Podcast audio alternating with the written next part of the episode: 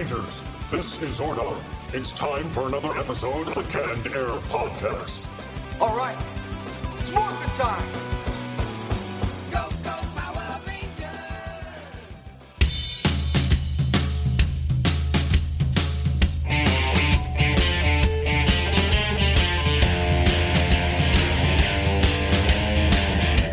Hello, everyone, and welcome to another episode of Canned Air, a tribute to comics and pop culture. I am Jeremy Collie. I'm Jack Doherty.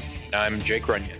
And we are all in our separate uh, locations this evening, all bundled up in our homes because there is an onslaught of snow headed our way, apparently. How's it looking over your guys? The world is going to end. How's it looking your guys' way? Pretty shitty. Yeah. Yeah. It's not ideal, but you know what? Friendship finds a way. Doesn't it, though? God bless Skype. I thought I was going to die on the way home because at one point the roads were wet, and then, like, out of nowhere, boom, they were covered in snow, just white. All you see was road or tire tracks. Yeah, it started like misting, like really heavy, like the second I got home. But yeah, anyway, that's the worst. The listeners don't give a shit about our weather situation. I don't that's think that's a good point. The ones that's... in the Northeast are like, yeah, well, we're already getting there too, so. Yeah, well, by the time this is heard, it'll have come and gone and yada, yada. But as a result of the storm, our guests had to cancel this evening. So we are just going at it solo this evening. We're going to be talking John Goodman's movies in this week's Retro Roundtable. Uh, this past week, he got his star on the Hollywood Walk of Fame. And, of course, Kong Skull Island came out. So uh, why not talk about John Goodman? I didn't know he got a star. I can't yeah, he did. Took that long. I know. Yeah, you would have thought he had one already. Yeah. But uh, apparently not. And then we're going to take a dive into, the, or take a walk into the comic vault, rather.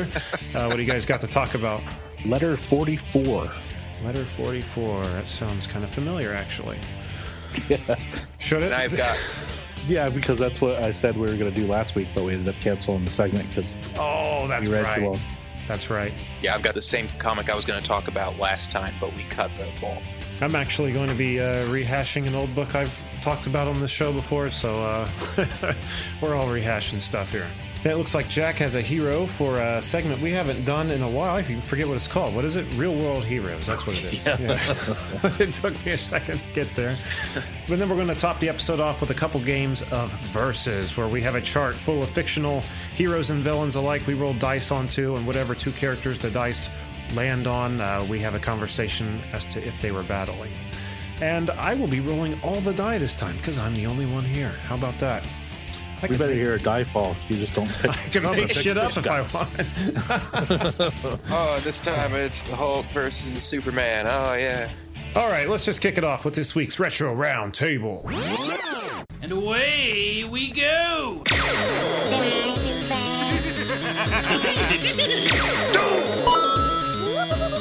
I'll be back. Shut up! All right, John Goodman movies. Where do we even begin? You know, I think it bears mentioning that I've never met a person who didn't love John Goodman. Well, with reason. I mean, uh, what's the, what's not to like about him? Yeah, it's it's hard to look at John Goodman and not be entertained in some way, whether you're smiling or he's scaring the hell out of you. He's always like a benefit to whatever movie or show he's in, at least as far as I'm concerned. He yeah. almost always looks like he's in a good mood, except for uh, right. like Big Lebowski, I guess. That was the old yeah, time. Cloverfield Lane comes to mind. Shut the fuck up, Donnie. Yeah, Cloverfield was amazing. He was uh, creepy as hell in that movie. Uh, and it's such a shame, too, because you want to like him at several points throughout the movie. You're like, hey, maybe he's not a total jackass. And then he just gets worse and worse. Yeah, they just keep teetering you back and forth, like like yeah. you're saying. You want to like him, then you like, oh, well, we definitely can't like this guy. Oh, well, maybe he's not too bad. Yeah, good movie, good movie. Absolutely. Uh, what else has he done? Jack, you just recently showed me that uh, K F C Loves Gays that he did. Yeah, the uh, what was that Funny or Die video? On Funny or where Die. He was the colonel. That shit Man, was that funny. Is the greatest. It was so wrong, but it was hilarious at the same time. It's that, like, creepy aside he does where he's like, truthfully, it doesn't matter what I tell you. You're going to eat the chicken anyway. You're all a bunch of money mouths. Oh, man, that was so funny. Now, one thing I did not know about John Goodman when uh, researching was that he actually provided a voice in Futurama. Do you guys know who it was? No. Huh. You want to take a stab at it? Was it Fishy Joe? No, but I think I might name my firstborn that. Cal- Calculon? No, no, but uh, I can... I was going to say good guess, but I can't even say that. Uh, um, uh, no, he was hey, the... shitty guess. He was Robot yeah. Santa. Oh, oh yeah. That's right. Yeah, yeah. I had I no idea. Some... Speaking of voiceover jobs he, he's done that I didn't know about, Frosty Returns, he was Frosty the Snowman. Is he really? Yeah, who knew? I mean, it was a shitty cartoon. It can't, doesn't well, hold yeah. candle to the original. But, I didn't um, think that Frosty would have come back because he melted the first time around. Yeah, but Santa brought him back. And ah. everyone knows once water melts, it's destroyed forever. It'll never become ice again. Did you guys ever play um, Rage? Came out years and years ago. It's like a post-apocalyptic thing, kind of Mad Max-ish. No. No, I know what you're talking about, yeah. Yeah, he was like the first human character you run into. He's like your mentor, quest giver kind of guy. I thought it was really cool. You know, your first few moments in a game, you got John Goodman holding your hand. I'd pay extra for that experience. No, I've never even heard of that. It's just I, okay. I just remember the cover art, yeah. Nothing to write home about. No, not really. No matter what I see John Goodman in or hear his voice in throughout the years, whenever I see him, my mind always goes back to one movie. Jack, any idea what it is? I think I've talked to you about it before. Uh, I've, there's one that always comes back to me that I've almost forgot about until I looked at it today, but I don't know if it's the same one. What is it? Raising Arizona. No, definitely not. Swing and a miss. No, uh, Arachnophobia.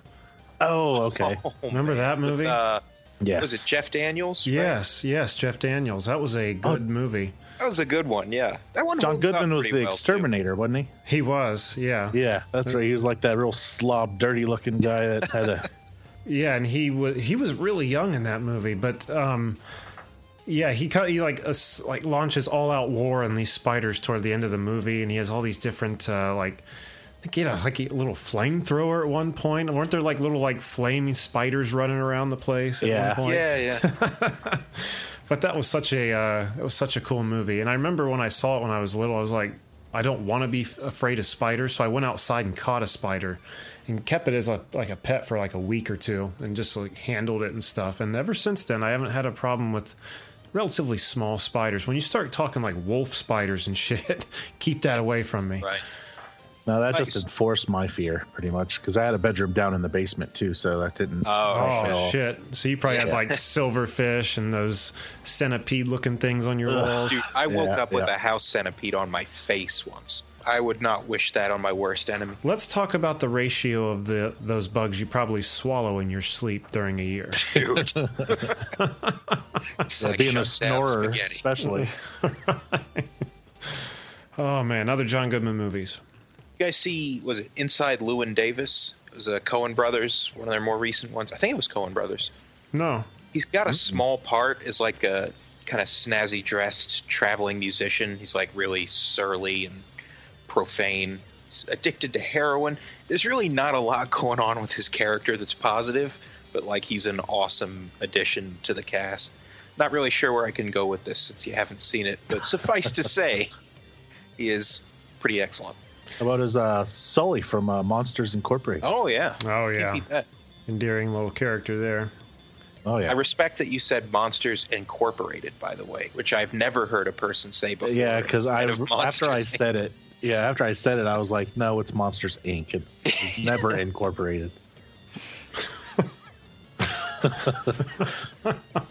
Uh, glad we so cleared stu- that up. Yeah.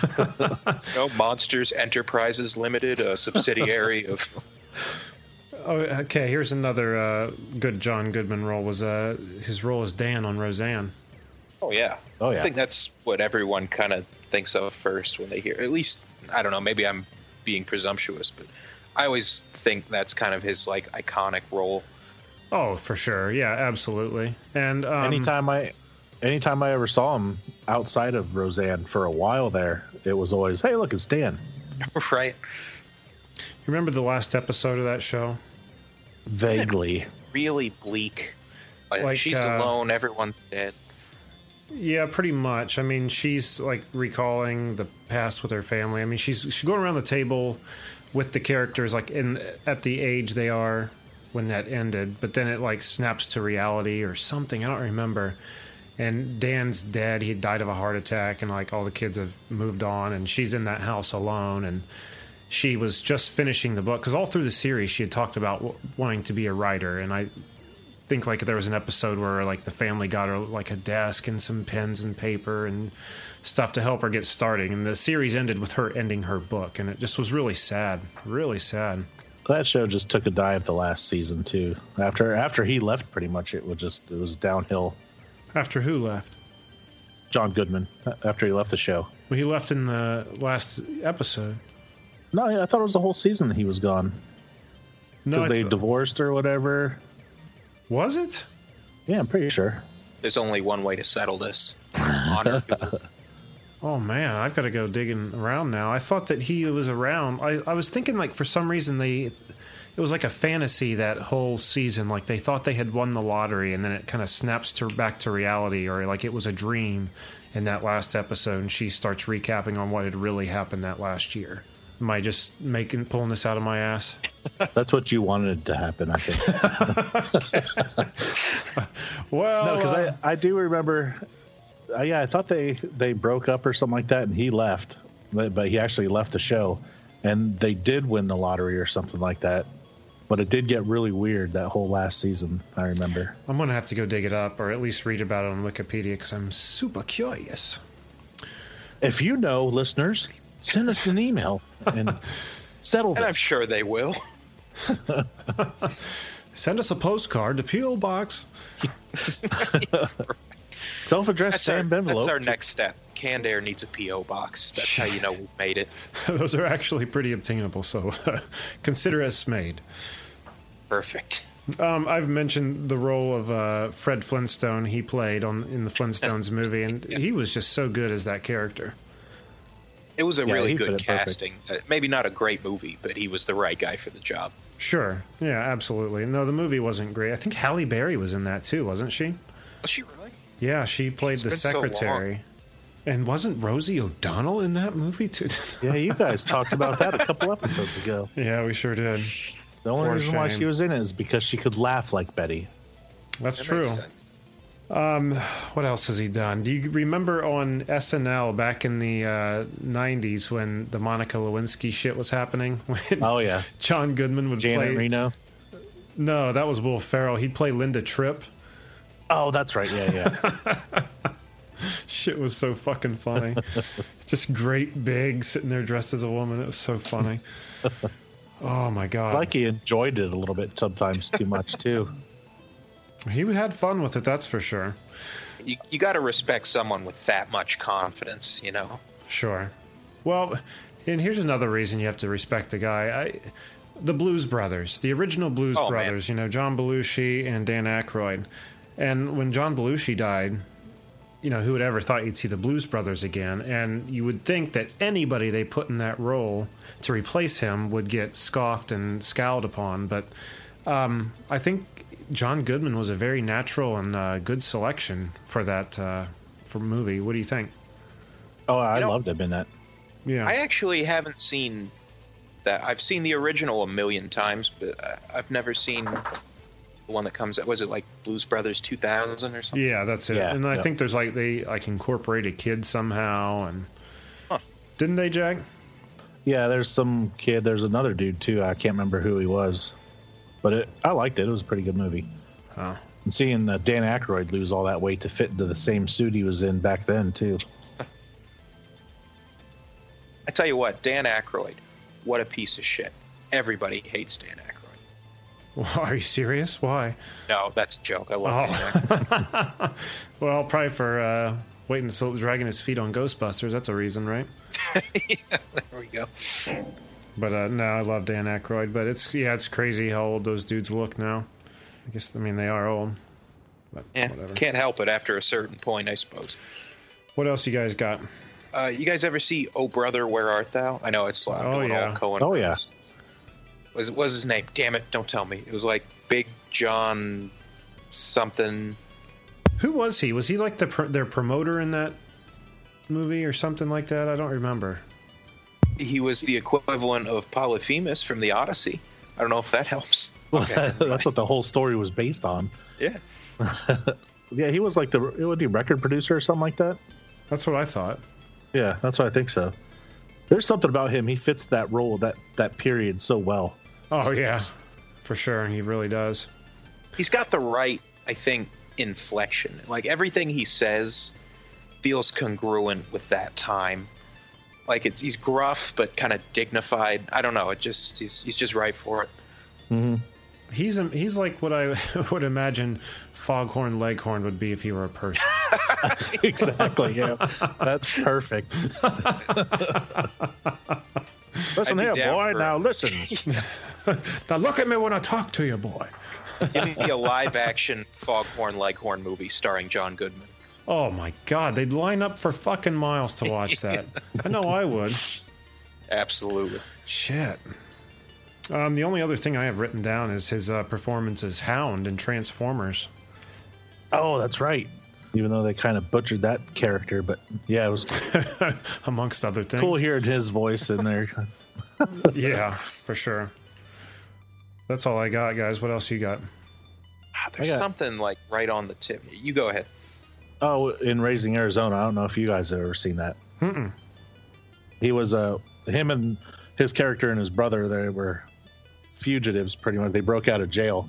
Oh, and I remember seeing the right. movie when I was little. That it was raining, like monsoon raining, and the ground is just mud, and you just see something poke out of the ground, and then he pops his head out, and the whole time he's just sitting there screaming, "Rah! Ah!" Then he sl- pulls himself out of this muddy hole, reaches down in, grabs his brother, pulls him out. And both time, or at the same time, they're both just sitting there screaming and yelling.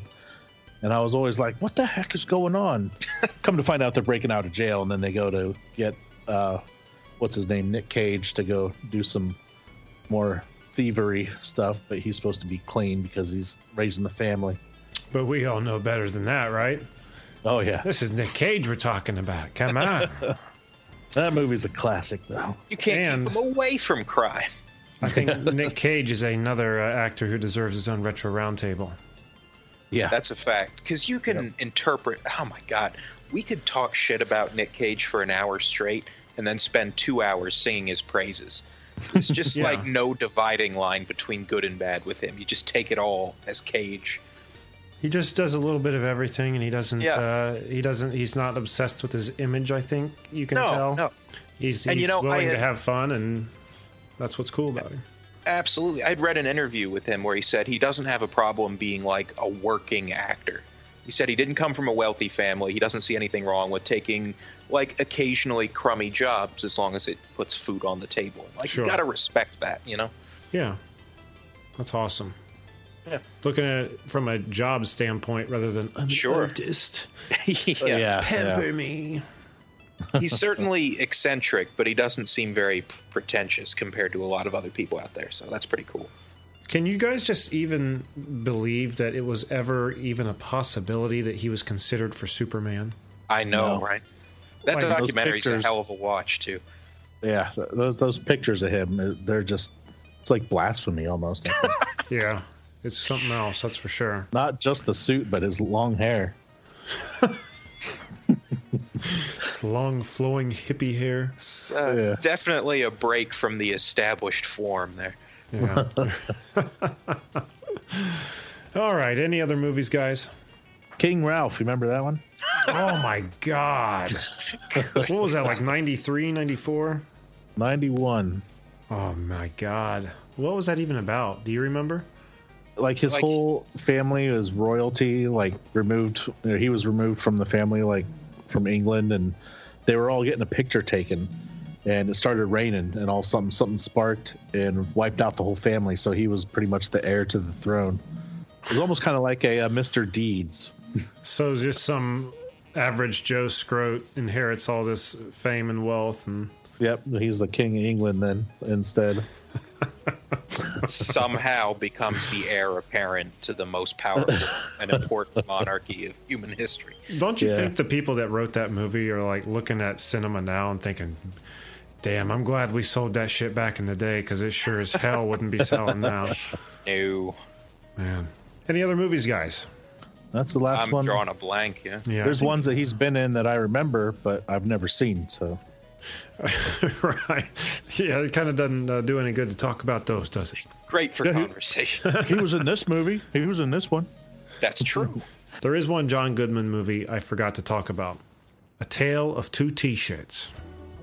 I do not know what that is. Really? I know what it is. Really? It's from uh, Society six Productions. That's right. Oh, my God. How could I forget the seminal John Goodman work? Yes, where he orders one Canned Air T-shirt, and it just isn't enough, so he must order two. Two T-shirts for John Goodman. You, too, can be a success story, just like John Goodman. All yes. you need is sweet Canned Air apparel. And we there you go. Have that apparel for you. The apparel... for success. Dress for success, they always say, and we've got the clothes for you. Society six dot com forward slash Canned Air Pod, or just head over to our website, canned air podcast dot com, and click on that Moich button. Um, we're all. so excited about this great stuff that we're going to give it to you free of charge, as long as you ignore the charge and the shipping and handling. It's that easy. It's free if you believe it was free. That's correct. Right? Anyway, go buy a t-shirt, go buy a mug, go buy a clock. Get that canned ass swag. Represent the nation. There need to be more than three people in this world who rep canned air at all times. Correct. Well, we've sold more than three t-shirts, but we ain't doing that bad, folks. Oh, my God, this is so weird. If I had a nickel for every time I heard that. Anyway, I'm going to quit tooting the uh, t-shirt horn. Let's get on into the comic vault. Who would like to go first? I All will right. go first. Go first, Jake. Just testing the waters.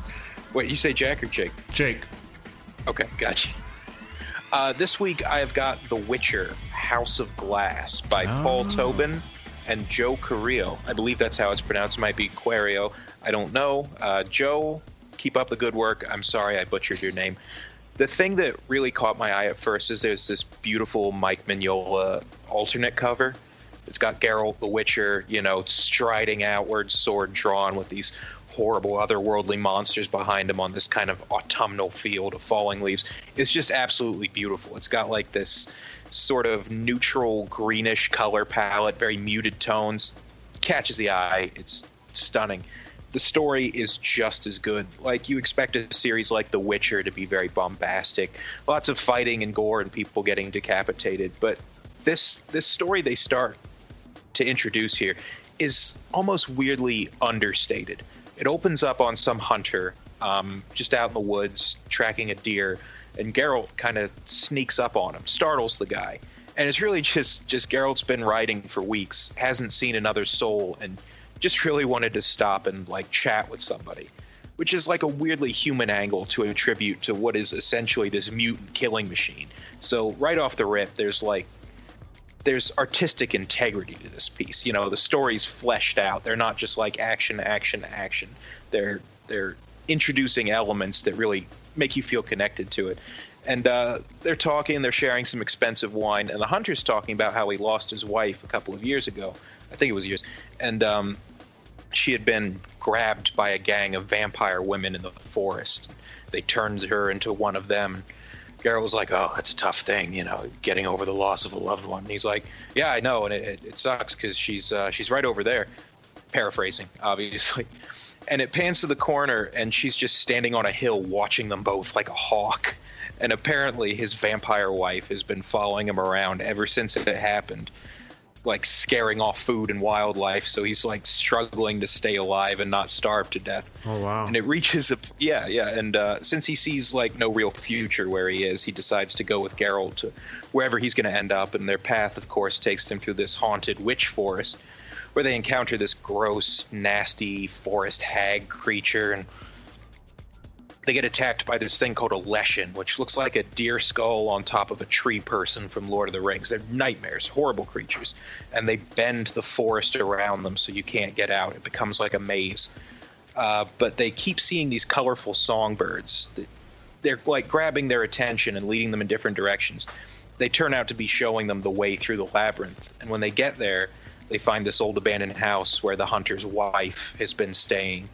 And that's where the comic ends. They're just about to interact with her in like the first meaningful way instead of her just being in the periphery of the story. It was all fantastic. Went by way too fast. Can't wait to finish up the series. That sounds awesome, man. Hmm. I know how much you love your Witcher. Oh, I do. I do. Very that's cool. A fact. Very cool. Jackie, you want to go next? Yeah, I'll go next. So this one was called Letter forty-four. And it's about a new uh, president. He was the forty, forty-fourth president of the States. Just got elected. Elected. And beginning of the book, he is going through his uh, inauguration. And at the end of the day, he wants to go into the Oval Office. And they're all like, well, that's not your office till tomorrow. He's like, I just want to go in and take a look. He sees a letter that says forty-four on the desk. So he decides to pick it up and read it. And it's a letter from the previous president, saying, you know, congratulations, I know you didn't like me as your president, blah, blah, blah. I did what I could, this and that. But I just wanted to let you know, seven years ago, NASA found out in the asteroid belt between Jupiter and Mars some kind of construction going on. And they've tried to contact them um, and haven't gotten any re- kind of reply. They don't know what they're doing, but it's your problem now. And nobody knows about it. We kept it quiet from everyone. The Joint Chiefs of Staff know, and the Secretary of, Secretary of Defense knows. And it's a good thing you kept him on because you're probably going to need him. So he thinks it's a bunch of bullshit that the president just left him kind of like a, here, take this asshole, it's your job. And he goes and talks to the Joint Chiefs, and they're like, okay, yeah, there is something going on. A couple years ago, we actually sent like a whole ship out there with some astronauts and soldiers and scientists out there to see what's going on. And it's been a, a couple of years since then. So he decides he wants to get a hold of these uh, astronauts just to talk to them and find out what they know. He gets on the horn, and it's fifteen minutes what lag time between each one. So he says something, takes fifteen minutes to get to them. They say, see the video, it comes back, takes another fifteen minutes. So he's got to wait a half hour for any kind of correspondence back and forth. But he gets on the radio, talks to them, lets them, introduces himself, says who he is, you know, does the what I, all like most corporate uh, higher ups do. Is there anything I can do to make your job easier? Like it's going to matter because they're all the way out in the middle of goddamn space, and there's absolutely nothing he could do to help them. Yeah, you could get us out of space. Serious. For starters. But they're all. They're like, well, you know, thanks for your, you know, your support, blah, blah, blah. But uh, we got to go because we have some work we have to do. So they get off the phone and they're like, all right, well, you ready? We're coming into, you know, just into range. And the last panel of the book is what they have. It's this giant gun pointed at the, the earth. And that's where it left off. Oh, jeez. Wow. Yeah, it was... Reading the whole book, it was like a, it was intense the whole time, pretty much. Just like you're finding out little bit by little bit by little bit, and then at the end you see this giant gun, and that's where it left off, leaves off. And uh, where did you get this book? It was uh, Comixology. Huh. It's uh, Oni Press. Oh, okay. Alrighty. Very cool. This sounds yep. awesome. I dig it. All right, well, I mentioned I'm rehashing a book this week, and um, I am because of uh, having seen Logan. We've all seen Logan, right? Oh, yeah. Oh, God, yeah. And what do we all think? Beyond amazing, right? It just yes. Everything about that movie. I'm still speechless over it. Yeah, I want to I want to go see it again. It was fantastic. I haven't been able to stop thinking about it since I've seen it. Great movie. Did, but did you guys cry? I welled up Almost. a little bit, but the, yeah, the tear, yep. the uh, theater was sobbing, like for sure. Like the lady next to me was like the like the whole end of the movie. And I was like, seriously, lady, like I, I can, I'm feeling the emotion, I get it, but damn, yeah, yeah, damn. Anyway, So uh, a long time ago on the show, when they Marvel first released the all-new Wolverine, which at the time I just saw as a female Wolverine, you know, the the search for more money. And um, so I got it, and I read it and talked about it on the show, and I think I was very dismissive of it at the time because I didn't know what was going on with it. I've actually gone back and read the uh, X twenty-three uh, series, which was amazing, and then, again, have seen Logan. So uh, this book popped into my memory a few days ago, and I dug it out and read it, and it was so much better. And uh, who who would know, you know, knowing backstory might help the story you're reading. Go figure. Go figure. Yeah, exactly. But uh, I don't believe it. It starts with her at the uh, bottom of the uh, Eiffel Tower. There's a there's a gunner up on the on the tower shooting down at people on the ground, trying to hit her, and she's trying to move people out of the way, you know, get out of the way, there's a shooter. And about the time she does, she catches a bullet right between the eyes and the forehead, falls down dead. And, uh, you know, after the the crowd is like, oh, my God, oh, my God, she's dead. You know, she obviously stands back up, cracks her neck, and it's like, all right, time to get back to work. Takes off her trench coat and reveals that, you know, she's wearing the exact same blue and uh, yellow Wolverine outfit that uh, Logan used to don when he was still alive. Anyway, she takes up the tower after this assassin, and, um, you know, I'm just going to give the cliff notes here. She catches the assassin, rips the the mask off, and sees that it's her. So I remember originally reading this thinking, oh, my God, how stupid, how cliche, but... You know, thinking back to uh, the X twenty-three series, you know, before that lab got blown up, there were a bunch of other test subjects. So there could have been clones of her in there, you know, multiple uh, test subjects in the X program there. Mm. Uh, anyway, she, uh, the assassin, I, if I remember correctly, just jumps off in the tower, killing himself or herself, rather. And uh, she jumps off to have Angel catch her in midair. And uh, I don't remember at what point a big missile-toting drone came flying past, oh, but it did. And uh, Angel dropped her on top of it. She sliced it up, and it landed, and uh, that was the end of the book for the most part. But um, I think I may have smeared some of those details, too. But one thing that's really cool in it is that she remembers back to being – I think when she takes the bullet in the head while she's out, she's – remembering being in the field with Logan, like they were taking out some like drug runners or something. She had an opportunity to kill him and she didn't. She kept apologizing, and he goes, you know, why are you apologizing? You were trained to kill. That's what, it's in your blood. So to restrain is nothing to be sorry about. It shows strength, yada yada. It was a really cool moment, and they were both donning black Wolverine outfits. That's pretty badass. But uh, I'm just going to leave it at that. All new Wolverine number one. I think it's been out, what, Jack, about a year now.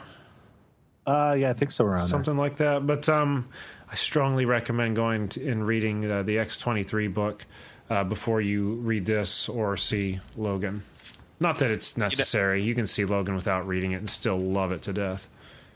Someone had actually isolated those panels of her talking to Logan in the field. I just read them this morning. Fantastic.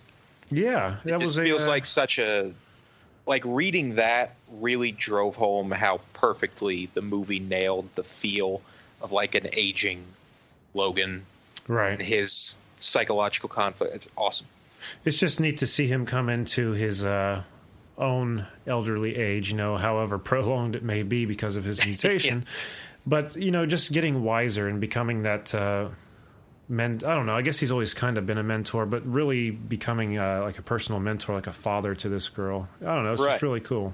Do you but guys anyway. like the uh, thing that I posted on Twitter about the uh, the man and his daughter went to a comic book store and oh, he got yeah. beat up? It was uh, Hugh Jackman and the, that little girl. The little girl, yeah. Yeah. That was, I was awesome. Cracking up.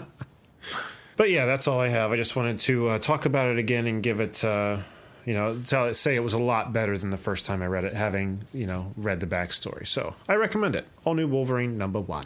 And with that, let's just move right into Real World Heroes. Jack, who do we have this week? Rocco Rigobuto. Rocco Rigobuto. Rocco Rigobuto. Rocco Rigobuto. And what has Rocco done to deserve a spot on our wall of justice? Well, one day not too long ago, it was what, March fourth, I think this happened somewhere around there, just the other day. Uh, his mom fell onto the floor having an asthma attack and couldn't breathe. And Rocco, being seven years old, quick-witted, jumped on the phone, called nine one one, talked to the guy on the phone, super calm. It was, I saw it on the news. They had the uh, the nine one one call on the on the on the news, and he was just rattling off what's happening, answered every question perfectly easy, knew where he lived. The uh, medics got there, and she's okay. A seven-year-old boy. I can't imagine being calm in that situation like today. It's like nine eleven, no. What's your emergency? My mom's dying! What yeah. do I do? For sure. Why aren't you here? Get here now! Well, I mean, a child probably doesn't understand the complete seriousness of the situation, but wow. You know, that's a good point. Yeah. That's uh, yeah. That the operator was like, "Is she still breathing?" No, she. Yeah, she's having trouble though. He was totally like coherent when right in the moment there, and didn't didn't miss a beat pretty much, and helped that saved her mom, his mom. And what was his name again?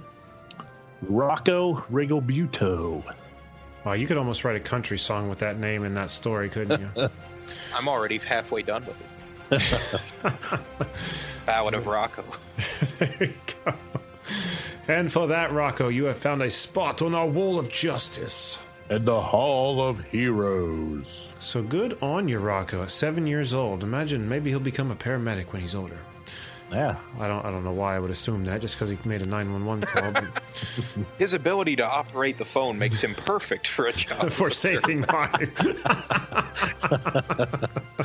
All right, wise ass. All right. All right, now with all that behind us, and I do apologize for a uh, somewhat lazy episode, ladies and gentlemen. Uh, it's, just, it's been a bit of a manic Monday. To, uh, to I wish it, it was Sunday. That's my. That's, that's, you beat me to that line. Oh my God! I walked oh, right great into minds. That. Walked right into that one. But um, we're going to top this episode off with a couple games of verses. And once again, we uh, the way we play this game is I have a chart here in front of me with tons and tons of different little uh, superheroes and villains alike from all different walks of pop culture, and we're going to roll dice over them. And whatever two characters we land on, we're going to have a conversation as to uh, if they were battle, who would win. So, I guess I'm rolling all the dice this week. Boy, it's like my fucking birthday. I got my fingers ready to pull up some powers and abilities here. All right, cool. All right, so here comes our first one. You ready? Yep. It's like literally just a girl standing there. Like, black shirt, red pants, blonde hair, black band in her hair. That's it. Superman versus a bystander. She looks like... I'm going to roll again. She looks like a bystander. Okay, we got one. We have Hellboy. Nice. Hey. Versus Wonder Woman. Oh. Hellboy versus Wonder Woman. Wow. Speaking of, speaking of Wonder Woman, you seen that new trailer? I did, yeah. That looks pretty good. Man. Yeah, it does. All right, Let's so right off the rip, I'm seeing a way Wonder Woman could wrap up this fight in minutes. With a lasso? Yeah, get the lasso of truth, ask him his true name, bind him by his name, it's done, it's over. Hmm. Look at you. Clever son of a bitch. Well, that is what they call me. That was my nickname in high school. Oh, that's my line. Yeah, Don't but you, you, ever, you missed it. Ever you missed take it. My line. No, that, I, re- I really like that, though. I mean, that is so efficient. I mean, that's totally how she'd do it. Because that, that's how it works, right? I mean... Oh, yeah. You know a demon's true name, he's got power. What if she right? couldn't get the lasso around him? He'd just catch it with the uh, old right-handed doom there. I assume that would be the fight, is her trying to get the lasso in and him employing an arsenal of... But if he reaches guns. To catch it, and, like, say he even does catch it and it's still around his hand, does that count as being... Ooh, good point. I don't know if they ever specify, like, how much of you needs to be wrapped up in the lasso. I don't know if it's just, like, a just a, a loop or if it's got to be kind of tied around you. It's like playing more... that game, what is it, the, the kicks, where you've got to, like... partition off pieces of the board and claim them. So now remember, Diana, you have to have eighty percent body girth between this thing for it to work. At least like three a, of the major organs. It's like an electromagnet. The more times it's wrapped around, the more time, the more it's going to work. There you go. Wow. Okay, so that was a very quick one. Well, I'd say we'll roll again on that one, but I liked it. I mean, okay. it's it's probably by far one of my favorites. I mean, I would I never would have thought that. That's awesome. Well, you know, I do what I do. This guy, this guy. All right. I know about demons. I I summon them and make them disappear all the time. He it does was great. know about See, I, demons. I know about that instead of how to talk to women, so it's an even trade-off. You know, I was thinking we ought to do to this game or to this little segment here is put wild cards on there. Like, before we start rolling, like, each of us pick a character, and should we hit that character, then something fucking fantastic happens. I don't know what would happen, but uh, uh, like, food for thought, you know? Yeah. Confetti falls from the ceiling, and people jump out of the room screaming, ah! It's like Pee-wee's magic word. Yeah.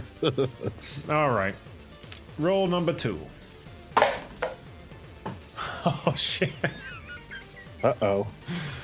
Okay, well, um, the one die landed on nobody, but the second one landed on the greatest American hero. Oh, yeah. Yeah, boy. All right. Gambit. Oh, interesting. Hey. So who was that again? Gambit and who? Greatest American Hero. Oh, Gambit. You're right.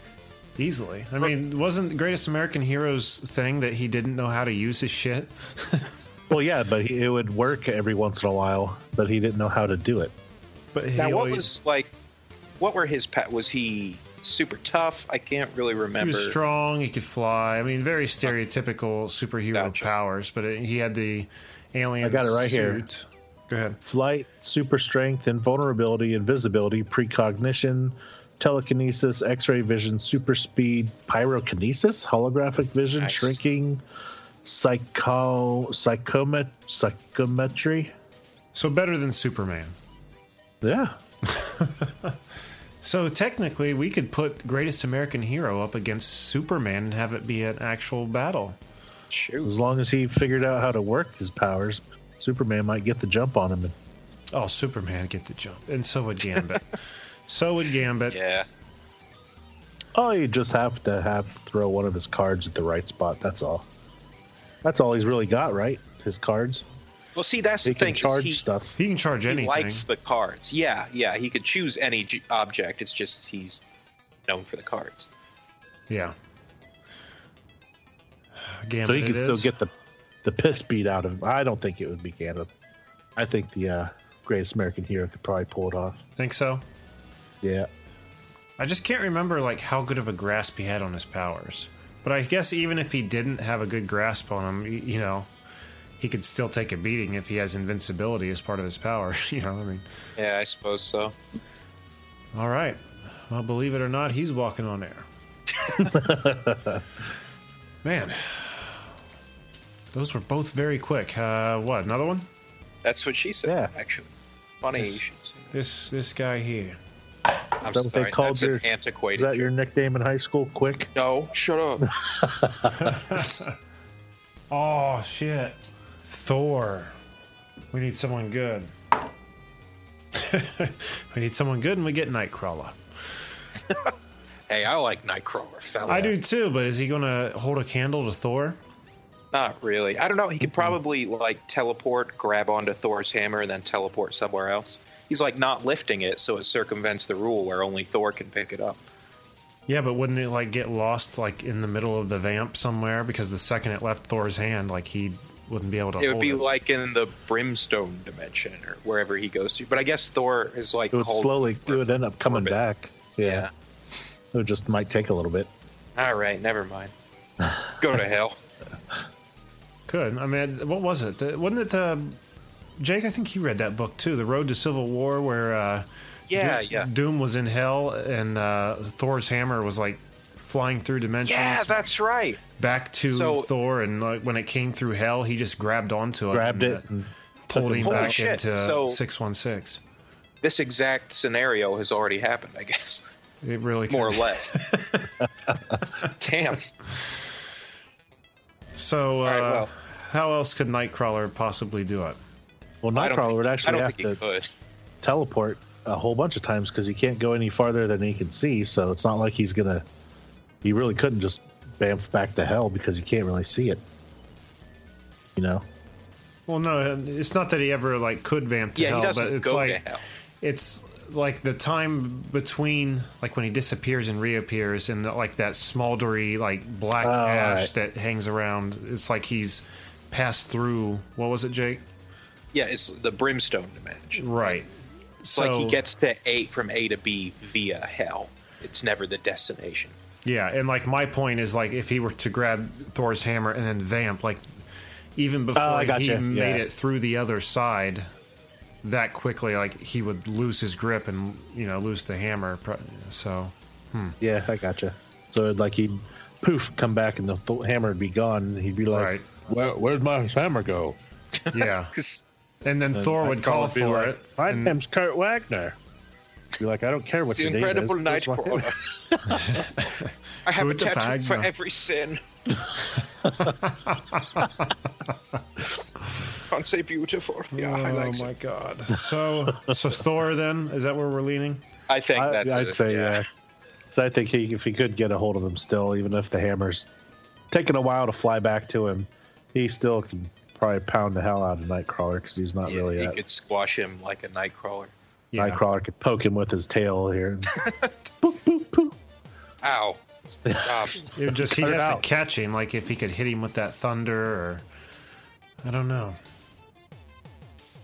I don't it know. It would take more effort not to kill Nightcrawler than I to think, kill him. Uh, yeah, Night, Nightcrawler would could be great at evading rather than offense. You know, just yeah, he'd be great at escaping the situation, maybe, but.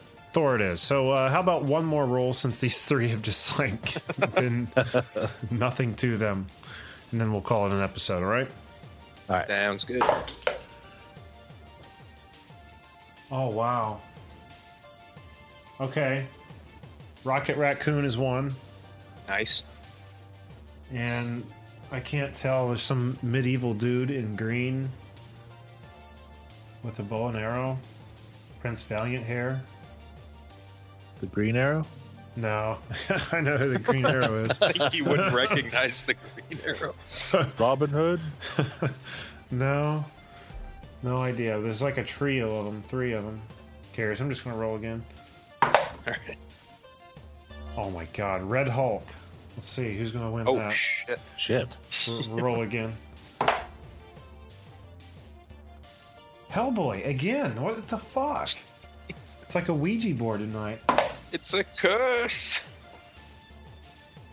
Holy shit! It landed on the real Green Arrow. All right. Uh, see, this is awesome because we've got like a fight between two dedicated long-range type of heroes. You know. Yeah. Yeah. So I guess it comes down to who's who's a better shot with uh, their like, respective weapon. Not just who's a better shot, but, like, Rocket's got the edge on, like, pure lethal firepower. He's got an array of guns and missile launchers and atomic weapons, all that shit. Green Arrow has, like, the gadget arrows and the boxing glove and all of that. Yes. Right. So can he use his whimsical toolkit of super arrows to take out a raccoon with actual chemical combustion projectile weapons? Hmm. Oh, I think Rocket would just pull something out of his pocket and it would grow to be twenty times the size and be this giant yeah, gun. Probably. And not then that, it would just be a giant beam and just cook Green Arrow. Not that it would really matter due to uh, his skill set, but at the same time, I think it would have to have some kind of infliction or impact. Um, Rocket's size, you know. But they're both mm. very good shots. So, I mean, hitting each other isn't a problem for them. But I think Rocket might be able to hit him before he hits Rocket solely because he's a bigger target for Rocket and a smaller for the Green Arrow. You know what I mean? Absolutely. Well, there's a lot more body showing behind a bow versus a rocket-sized right. being right. hiding yeah. behind a big gun, yeah. And you've got to think Green Arrow can probably put an arrow anywhere he wants from just about any distance, but that's like a reflexive sort of thing. You know, he could just snap to, fire off an arrow, and it hits where he needs it to. He can shoot an arrow with his toes. Right, but he's used to human-sized targets, right? I mean, I think yeah. the majority of what he's up against are regular person-sized. I'm thinking those reflexes are almost going to work against him when he's dealing with something the size of a raccoon. You know, his his muscle memory's going to take over. He's going to fire off an arrow that's going to go like three feet wide of Rocket, because there's all that space between, you know, where a human's head should be and where Rocket's is. I see a bunch of extra adjustments. Yeah, yeah, so that's going to slow him down, if only a little bit, and maybe that's all the edge Rocket needs to put a bullet in his head.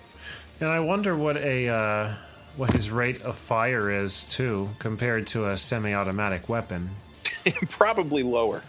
I would say so, but who's yeah. to tell? I mean, he's got a reputation yeah. for a reason. Jack, do you have any stats on him pulled up by chance? Green arrow? No. You know, you could have those trick arrows where an arrow where would shoot more arrows. Yeah, I, I think I've even seen him do that and stuff, like pull three arrows at once and shoot them all off to different locations. Yeah. So... And it's, I think it kind of goes back to our uh, discussion. twenty-nine arrows a minute. Hmm. So about half the rate. Which could be three, three at once. It could be within that, too. Because a semi-auto, I mean, you can get sixty, if not more, off, right? Oh, sure. Uh, an M sixteen would shoot thirty in six seconds. So, if he had on burst. And we're not even oh, factoring in whatever crazy sci-fi yeah. weapon. Wow. Okay. Um, man, I so don't know which way to go. Pew, I mean, pew, I think pew. It would be. yeah. I want to give Green Arrow, uh, you know, the benefit of being stealthy, but I think a raccoon. yeah. When was the last time you too. saw a raccoon rather than reacting to something they already did? Actually, quite regularly. I have to rescue the raccoon out of the dumpster almost daily. Oh, all right. Yeah. I didn't realize I was talking to the good raccoon Samaritan over here. He was um, shown the ability to shoot an arrow down the barrel of a gun. Oh, that kind of changes things. And made several accurate shots while simultaneously performing an acrobatic maneuver. Okay, so they're both stealthy, they're both crack shots, but um, I think Rocket's, Rocket's more of a like density of fire guy. I was just saying, yeah, just quantity of bullets in an area versus one going in a certain certain. That's spot. True. And I, I think that Rocket's hearing would be a lot better too. Uh, his senses. So yeah. he could probably know that he was coming a mile away before Arrow ever knew of Rocket. But I don't know. The bullet's got a hell of a lot more range than an arrow. Well, unless it's I don't a rocket know. Arrow. Unless it's fired by the Green Arrow. He could probably. You've got to imagine he taxes those projectiles to the total upper limit of their ability. I kind of want to give it to Green Arrow by virtue of like having fast enough reflex to get an arrow down the barrel of one of Rocket's guns. Can only imagine what sort of devastation would result from one of those giant rocket raccoon style weapons exploding in his hands. Yeah. It'd be rough. I think I have to give it to the Green Arrow as well. Definitely. Because yep. uh, just your, your talk of uh, him just spray and pray when he's shooting his guns yeah, rather than yep. articulated shots, and that's where Green Arrow's got him, so... That's where I'm going to lean. And Rocket's spray of talking, being a, a big mouth pretty much, too. He could probably just get himself shot while he's in the middle of making remarks, I guess. Let's make something clear.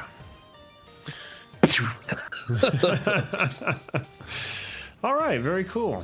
That was fun. I have missed playing that game. I do have to uh, redo this board, not only the chart, but... Uh, the the foundation on which it sits on. I you know, make I it... bet if the if they were like arranged in a circle, it would roll a little nicer rather than a grid. You know, we'll give it a shot. Might consider a die with more sides too, something that rolls a little more smooth. Well, I I was using the D twenty, and you said, "Oh, okay, shoot." It was you that said you should use the cube ones; they won't roll so much. Oh wow! Well, obviously, I don't know what the fuck I'm talking about. Oh, that was so funny. Oh, Jesus. My God. We'll get it. We'll get the we'll get the chart worked out and perfected sooner or later. But anyway, I think that's going to do it this week. So, uh, Jack, what do we got on the website? Go to canned air podcast dot com where you can see show highlights, guest info, listen to the show, follow us on all our social media, visit the Hall of Heroes and see the Wall of Justice, check out some of the videos from our YouTube page, and if you'd like to be a guest and promote your work, send us an email on your contacts page. Our and contacts page, too. Don't forget to check us out on Twitter at Canned Air Pod and Instagram at Canned underscore Air. We got all kinds of fantastic promotions, episodes, new and old, and funny jokes. Wow, what a great deal. You can't go wrong, can you? And don't forget to buy a t-shirt, Canned Air t-shirt. You're going to look so swell. You'll be uh, you'll be able to get a date with your best girl or your best guy. Wearing that That's t-shirt. A Canned Air guarantee. That is. That's a Canned Air and tea. Oh, look at this. A Canned Air and tea. I like it. Like, all jokes and pandering aside, the t-shirts are really high quality. I'm consistently impressed with how nice they look in person. Yeah, yeah, I, I enjoy mine. So head over to society six dot com forward slash Canned Air Pod, or on the website, just click that merch button. And, um, yeah, we do apologize for a very lazy episode this week. Our, again, our guest canceled, and we're, none of us are at the table looking at each other. So doing this all over Skype when you're not used to doing it over Skype definitely takes its toll, I think. But I don't I know how these other shows do it. I really don't, but uh, props to them. Props to them. So uh, what else? What else? Uh, next week we're not going to be recording a new episode, though. This coming Saturday, uh, which will be the day after this post, we're going to be at the Wizard World Cleveland Con, getting coverage from that. So I imagine the following Sunday or Monday I'll, I'll be posting the uh, audio coverage from that as that week's episode, and uh, Jack will probably have stuff going up on YouTube sometime that week. Yep. So uh, keep an eye out for all that stuff, and uh, then we'll be returning the following week with another episode that's not so lazy. I'm just I'm just out of it today. This oncoming snowstorm has me in like hibernation mode, I think. So I feel the same yeah. way. I'm like dazed. Me too. It's been that way all day. I don't know what it is, but um, the body knows, I guess. The body knows. I suppose. There's another song. The body knows, I suppose. Ending on that note. So until next time, I am Jeremy Collie. I'm Jack Doherty. I'm Jake Runyon. Thanks for tolerating us, everyone.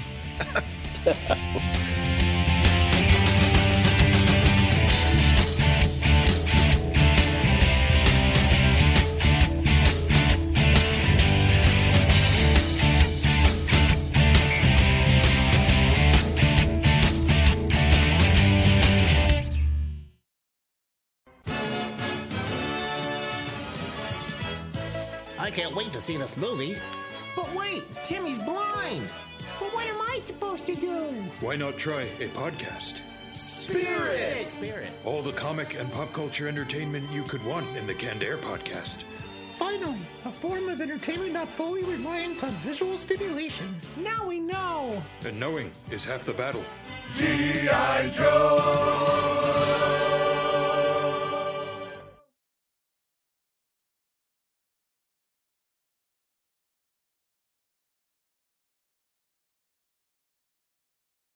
All right, and then uh, we're going to just top the episode off with a couple games of Versus. Uh, I think that'll be fun. God damn, this is pretty lackluster, isn't it? It's weird with you guys not here. there's, there's a little something missing, I suppose. Yeah. yeah.